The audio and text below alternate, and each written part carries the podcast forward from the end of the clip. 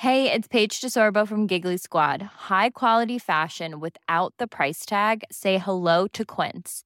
I'm snagging high-end essentials like cozy cashmere sweaters, sleek leather jackets, fine jewelry, and so much more. With Quince being 50 to 80% less than similar brands. And they partner with factories that prioritize safe, ethical, and responsible manufacturing. I love that. Luxury quality within reach. Go to quince.com slash style to get free shipping and 365 day returns on your next order. Quince.com slash style.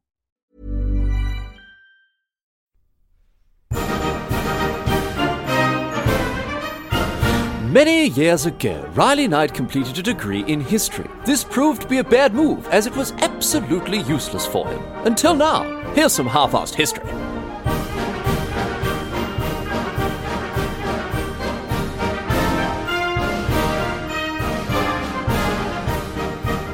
What's going on, mate? Great to have you along for some more half-assed history. This week on the agenda, going to be having a chat about the Erfurt latrine disaster, which was a disaster that took place in Erfurt and involved, can you guess? That's right, a latrine.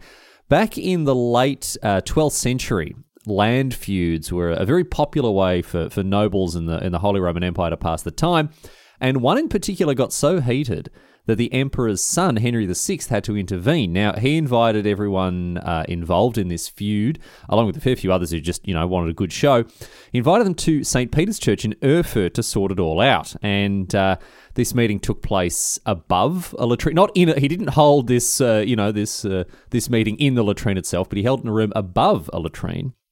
And uh, I mean, look, you know what uh, medieval building codes were like. They were essentially non existent. And you can probably very well imagine what happened next. And if you can't, well, don't worry because I'm here to tell you. And look, more than anything else, really, when it comes to this episode, I've been a little concerned in recent weeks that half-assed history, you know, has, has been getting a little highbrow. We've talked about this in the past, you know, lose the, the podcast losing its way here.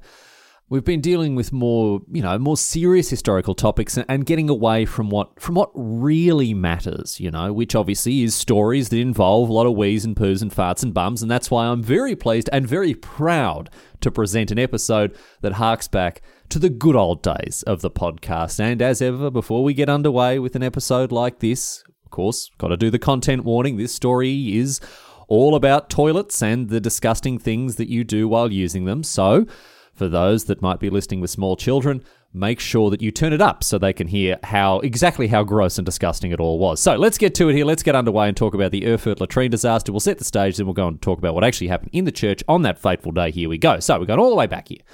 Going all, going all the way back to 1184 when this terrible tragedy took place. Although, actually, no, let's go back further. We'll go, we'll go back further, as I say, to set the scene here. We'll talk about the major players in this event. First and foremost, there's a bloke whose name is Henry of Hohenstaufen. Now, he's quite a famous fella. He's the son of, uh, of Frederick Barbarossa. Born in 1165, he was given the title King of the Romans, actually, just the King of Germany. The King of the Romans was the title given to the King of Germany. Anyway, it, it, it doesn't matter, right? But he's, he's, he's a king at the age of four. Uh, uh, his dad gave him this, his dad, the emperor, gave him this title when he was just a small kid. Um, and so he's known as Henry the uh, Henry the Sixth, and spent uh, much of his younger years off campaigning with his old man, but still very well educated in, in law. He was a talented poet as well. And uh, in time, he went on to become the Holy Roman Empire, Emperor himself after the death of his old man, but that's another story altogether.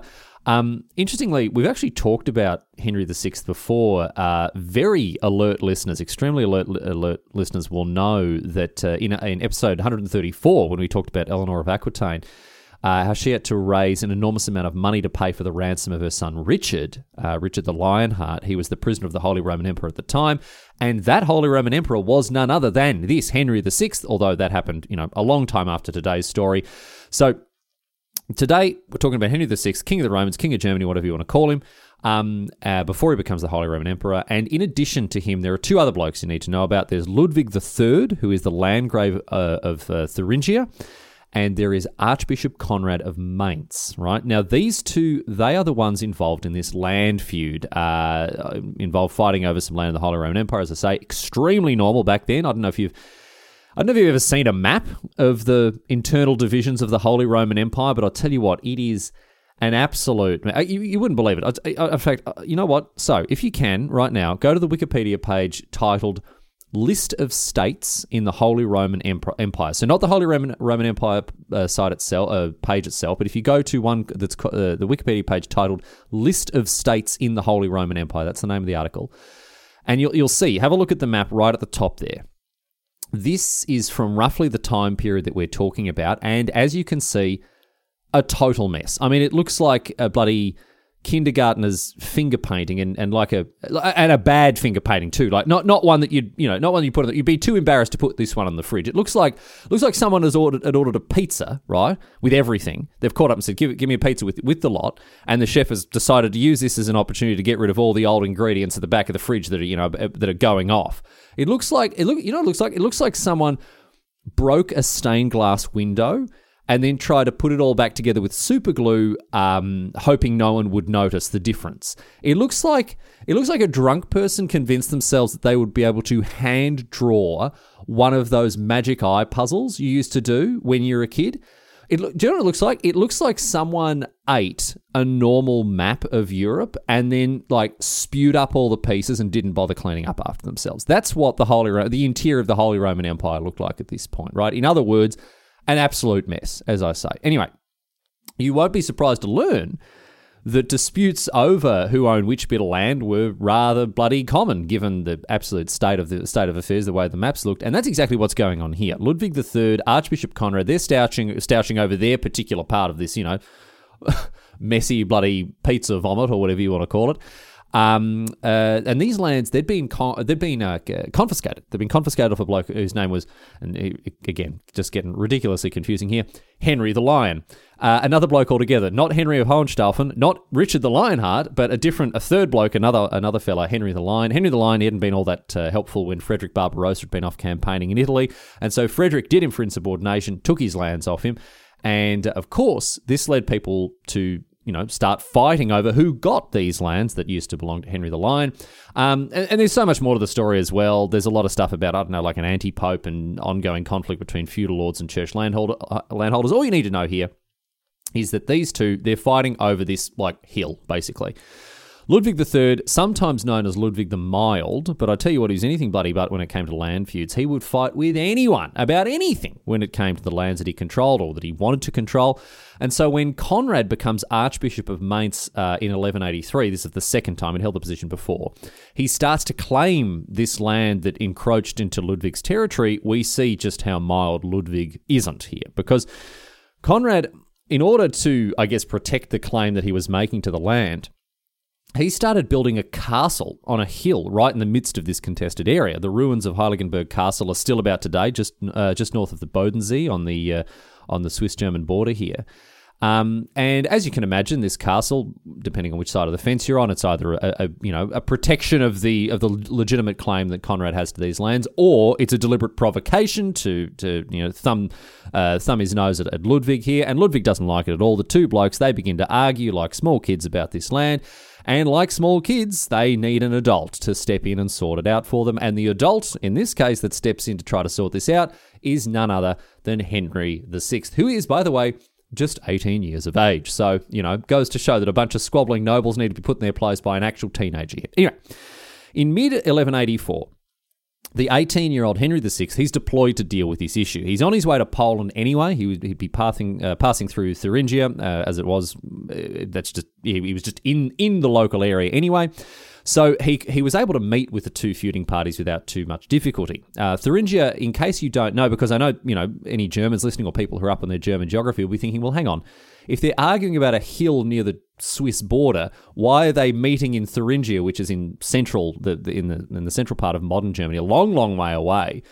Um, uh, uh, but it being a long way away from the land that was under, under dispute, utterly irrelevant. I mean, if you think it's weird that the Landgrave of Thuringia and the Archbishop of, uh, Archbishop of Mainz are arguing about a hill that is miles away from their respective lands, I will once again refer you to the map that I mentioned earlier, which should clear up any confusion that you're feeling about how spatial proximity actually factored into these arguments, which is to say, not very bloody much at all.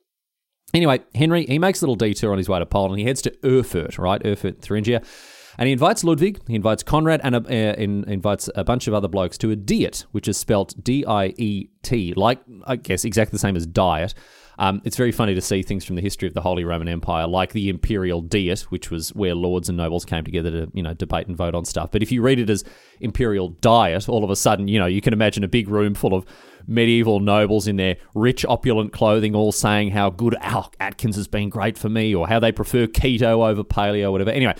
This one isn't a full blown uh, imperial diet, um, uh, like you might expect, and I mean, it wasn't a imperial diet either for that matter. It's just a regular diet, uh, a common or garden diet, if you will, uh, the usual sort of one you'd have for a smaller issue like this. Now, the idea was that the aggrieved parties here, they could come together, they could meet, you know, have a chat, talk it out, and there could be input from anyone else who had an interest in or was affected by the issue. And at the head of this whole whole meeting was Henry VI, as you know, as a mediator, as a neutral party who's in charge, who can say, well, you know, you got a good point, you need to sit down, shut up, all that sort of stuff, just overseeing the whole thing, and ultimately, if necessary, making a final decision on what's and what's going to happen.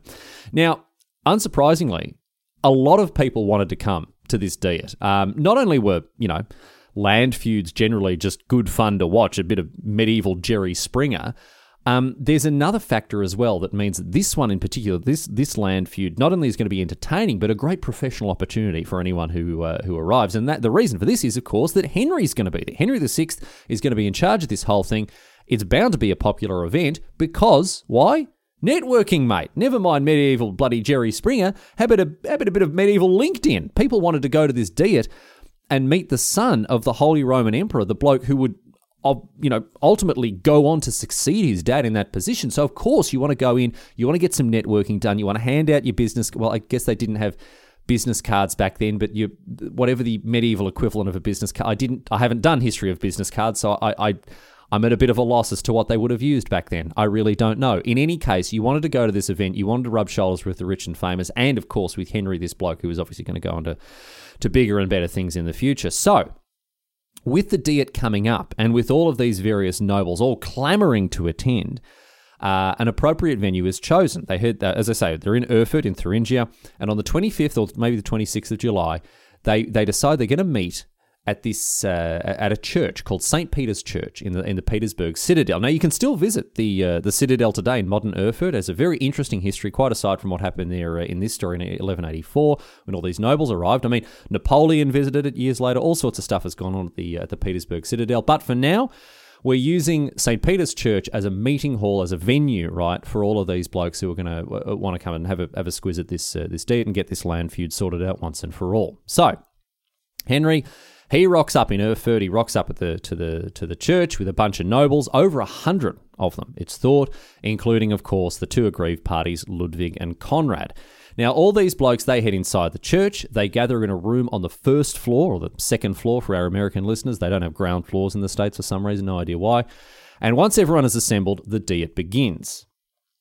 And it's here, revered listener, that we have to take a quick toilet break to remind ourselves of the situation uh, when it comes to the facilities in buildings like this at the time in history.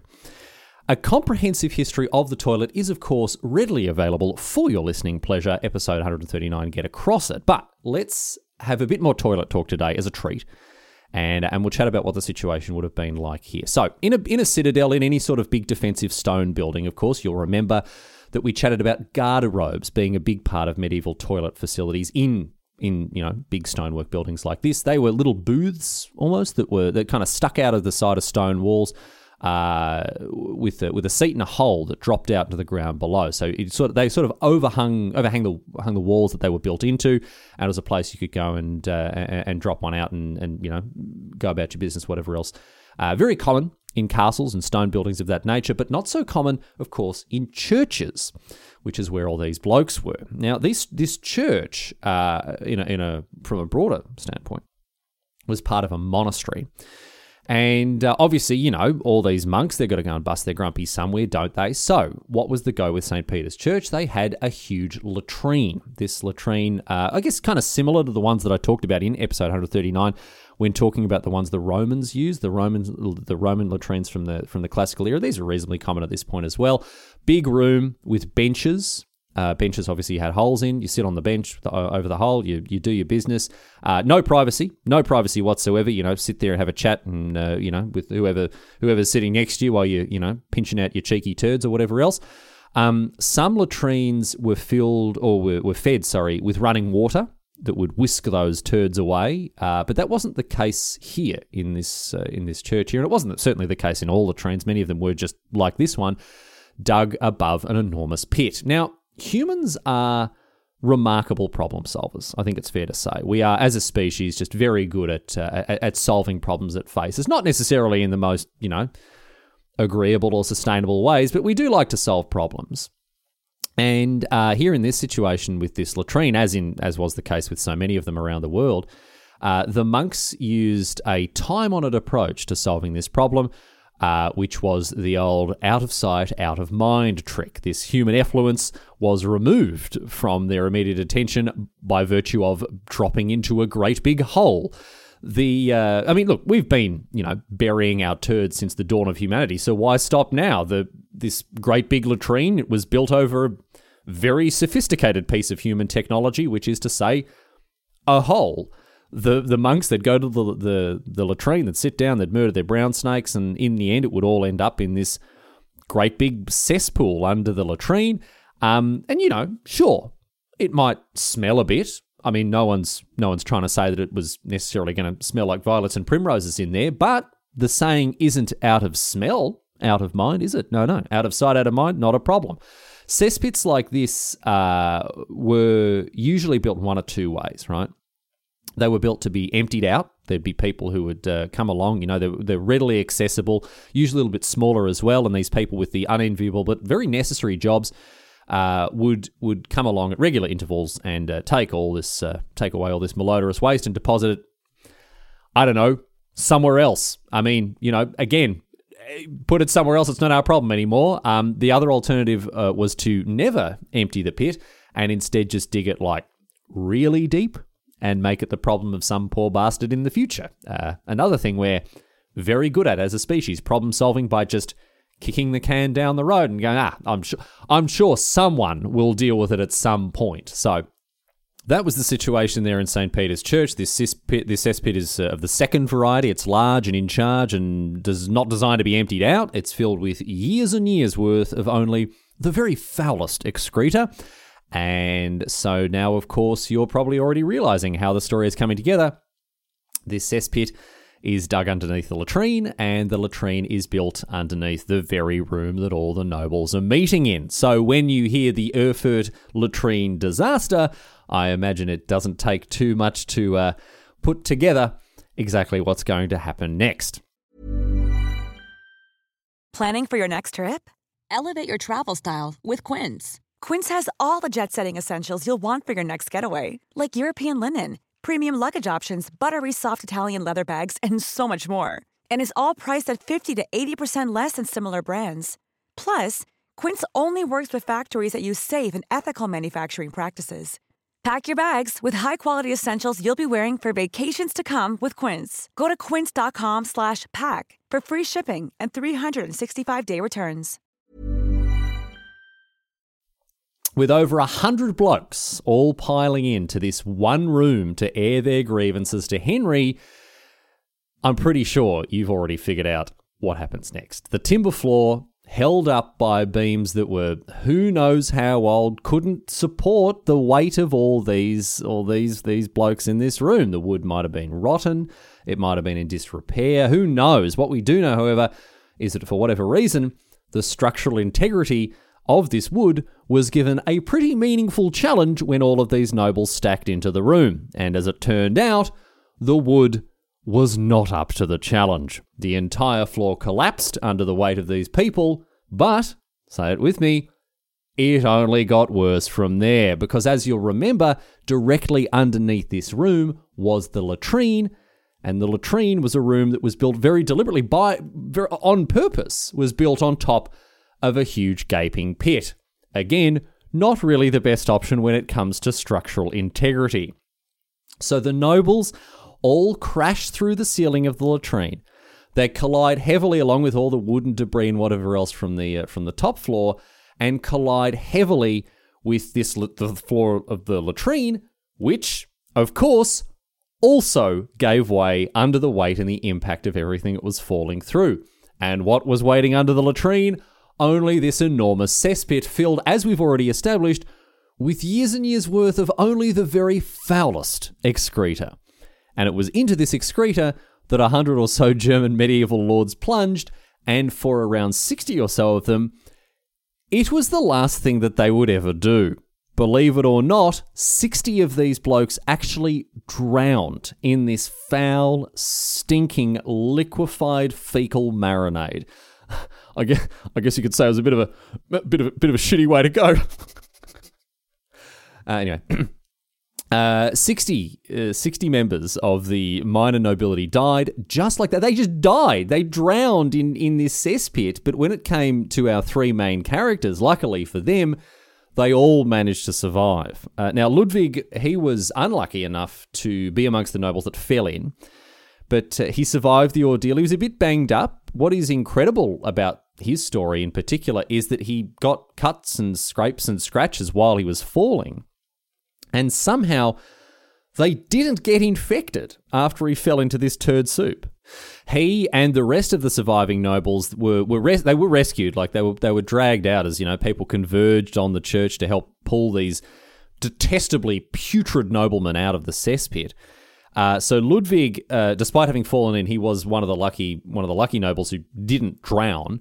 Um, but for as for Henry and Conrad, slightly different experience for them because they were extremely lucky in that they didn't fall in at all. Henry had taken his place at the head of the room for this meeting in a small stone alcove that was built into the wall of the church itself. This meant that when the floor collapsed, he was safe in this little alcove. Obviously, with its stone floor, it didn't collapse, and was left standing above the scene of vile catastrophe like a like an unusually reluctant Olympic diver here. And with him in this alcove was Conrad. Perhaps it had been his turn to address the Diet, or perhaps he'd been brought forward for some other reason. Whatever it was, he was also lucky enough to be in this alcove as well when the floor collapsed. But here's the thing, right? If you, I mean, if you want to imagine, picture this scene in your mind's eye here. They're stuck. There's no way to easily reach them or for them to make their escape. There's no floor for them to walk across. There's no way for them to exit this building. They're just stuck in a little alcove. They have to watch as not only all the noblemen struggle around in the cesspit below, but also just wait while others come in to give aid and figure out how they're going to rescue the king and the archbishop like two cats stuck up in a tree. No floor for them to walk across. There's a gaping hole the depth of two floors and then some with the cesspit below. They're absolutely stuck. In the end, ultimately, they did make it out safely. Some Erfurt locals find some ladders and uh, have them sort of set up amongst the broken floor uh, before Henry and Conrad can be brought down and rescued. But just imagine it. The future Holy Roman Emperor perched up in this alcove while his noblemen flounder about in a pit filled with, you know, noisome effluvium here. And when he was finally rescued, this is the funniest thing, man.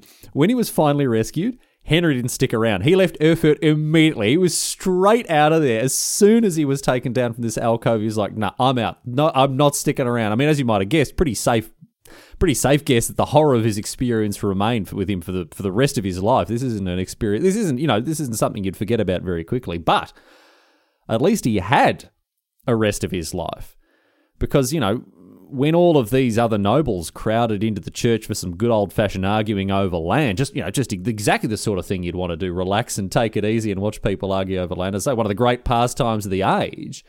I don't think any of them imagined that they were going to die. I don't think any of them thought they were going to lose their lives here. Certainly not by drowning in liquid crap, anyway.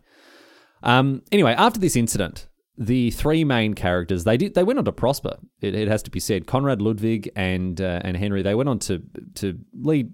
I mean, moderately successful lives in, in politics, particularly Ludwig and Conrad. They went off to uh, they went off on you know various crusades. They after avoiding their brush with, with death, they seemed to make the most of their second chance. They had very successful political careers in the years to come. While Henry, as, as, I, as I said before, he went on to become Holy Roman Emperor after the death of his dad, Frederick Barbarossa.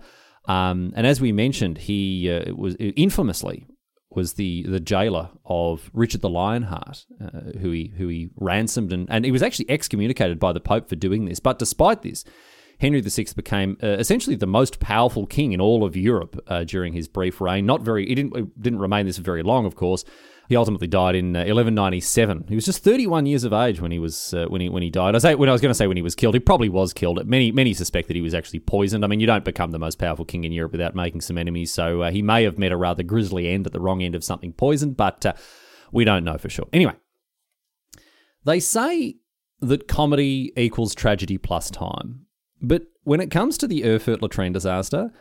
I would be very interested to know exactly how much time had to pass before this went from tragedy to comedy, because I would suspect it wasn't very much.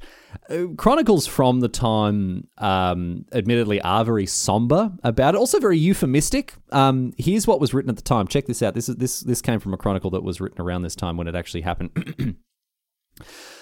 the King Henry was passing through Erfurt on his way to Poland and there found Conrad of Mainz, who was having a violent dispute with Ludwig of Thuringia.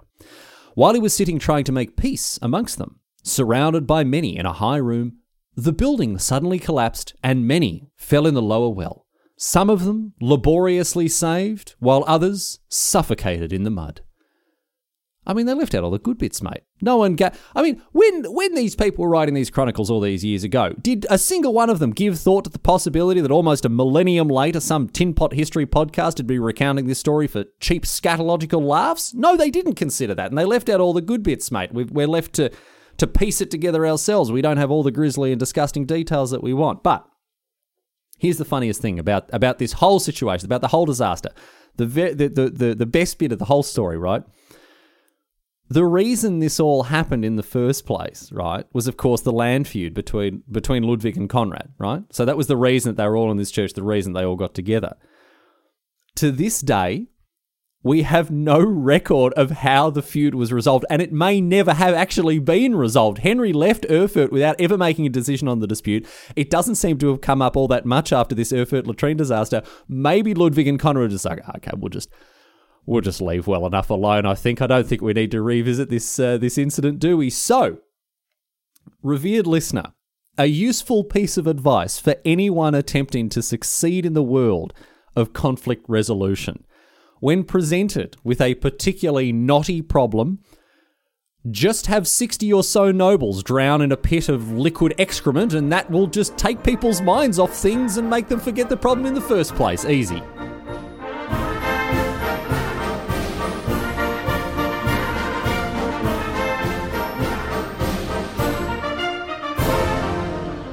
But that's it. That's all she wrote today, sports fans. That is the story of the Erfurt latrine disaster. And I have to say, it is my very great pleasure to be bringing this podcast back to its roots. I want to thank everyone who gets in touch with um, uh, ideas for topics, right? Um, I do read every single one of them, and I do generally research all the ideas that are given to me. Um, but if I could humbly make a request of the listener here to send me stories like this. I mean, it's you know, it's great to get across these high minded historical issues, these important figures and narratives that have shaped and changed the world. But sometimes you just want to talk about poos and wees, man, on a history podcast. Sometimes you just want to talk about stuff that's weird or disgusting or funny. So I really appreciate everyone who gets in touch with topic suggestions, and, and please don't stop. But man, doing episodes like this come on i wanted i really want to do more of them. So make sure if you if you come across anything like this please please let me know uh, about the story. It doesn't necessarily have to be about you know toilets and bums and farts and poos and whatever else but anything that is a little um, a little weird or funny or, or, or different like this it, it is it, it's the bread and butter of half-ass history. And you know I'm, I'm worried. I'm worried the podcast is losing its way when we're talking about stuff that's just so highbrow and, and important, you know? Oh, don't want to do that for the rest of the thing. Anyway, thanks for listening, of course. Boring housekeeping stuff coming your way, as ever. Halfasshistory.net, uh, contact form there. That's how you can send me in the next Erfurt latrine disaster for us to get across. Um, and on Patreon, you can support the show financially, patreon.com slash halfasshistory. Um, hoping to have a merch update, as I say, before the end of the year. Uh, there's been people with different suggestions and ideas for the merch they'd like. If you if you if you've got a, a, hankering for some half-ass history merch of a particular type, let me know what it is, and I'll see if I can sort it out because I'm in the works figuring out the next step with merch. Again, hope to have it done by the end of the year. Um, so uh, all going well, we'll have uh, the shop or a shop reopen. I'm, I'm looking into different options um, in terms of how I can, uh, you know, improve the because to be honest, like me doing merch last time was there was a big box in my wardrobe what was filled with t-shirts and stuff and it was quite laborious having to deal with it all myself. So I'm looking at different uh, different ways to make the, the whole process a bit a bit easier, especially for international uh, customers and whatever else. So we'll see, we'll see. I'll uh, I'll I'll be on top of that. and I'll let people know. But if you've got any ideas in the meantime, now's the time to get it in before it's too late. Before I lock in any plans. Um, but that's it. We're done. That's it. That's it for this week. I'll be back next week, hopefully, with more nonsense just like this one. Do hope you enjoyed uh, the return of half Ass History to its roots. Very, very good to be talking about this sort of stuff again. Uh, and leaving you with a question.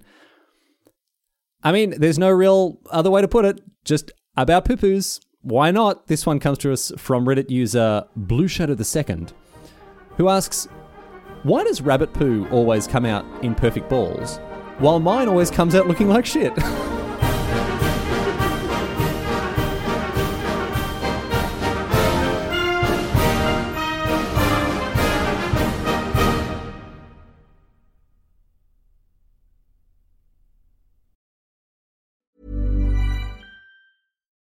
it's Paige DeSorbo from Giggly Squad. High quality fashion without the price tag. Say hello to Quince. I'm snagging high-end essentials like cozy cashmere sweaters, sleek leather jackets, fine jewelry, and so much more. With Quince being 50 to 80% less than similar brands. And they partner with factories that prioritize safe, ethical, and responsible manufacturing. I love that. Luxury quality within reach. Go to quince.com slash style to get free shipping and 365 day returns on your next order. Quince.com slash style.